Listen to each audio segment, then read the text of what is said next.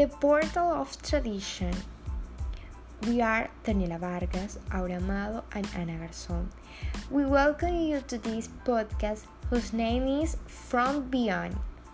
Today, we are going to be talking about the taboos of some corners of Colombia that perhaps many people do not know, but that some, if they have heard about their storylines and myths. And that is what we bring you today on of to oral tradition that are preserved in a small town in the department of Bolivar.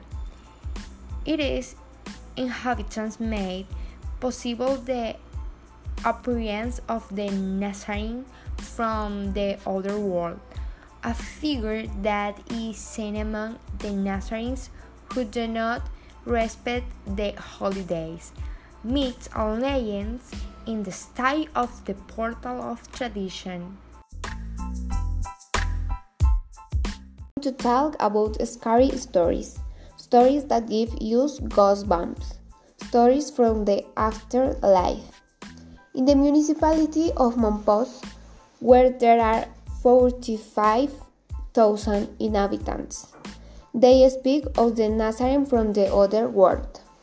They say that he broke his promise and that for that reason God punished him.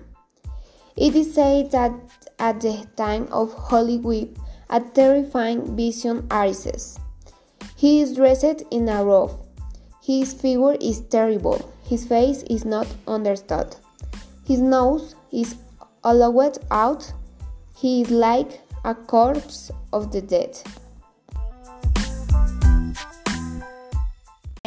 They have seen it and they see him marching to the sound of compass among the other Nazarenes and they say that he comes for who break their promise and do not respect the clothes they wear and religious rituals. We end this great legend by thank you you for listening to us and we hope that you have spent a few pleasant minutes a few seconds where you have uh, met new cultural and oral connotes.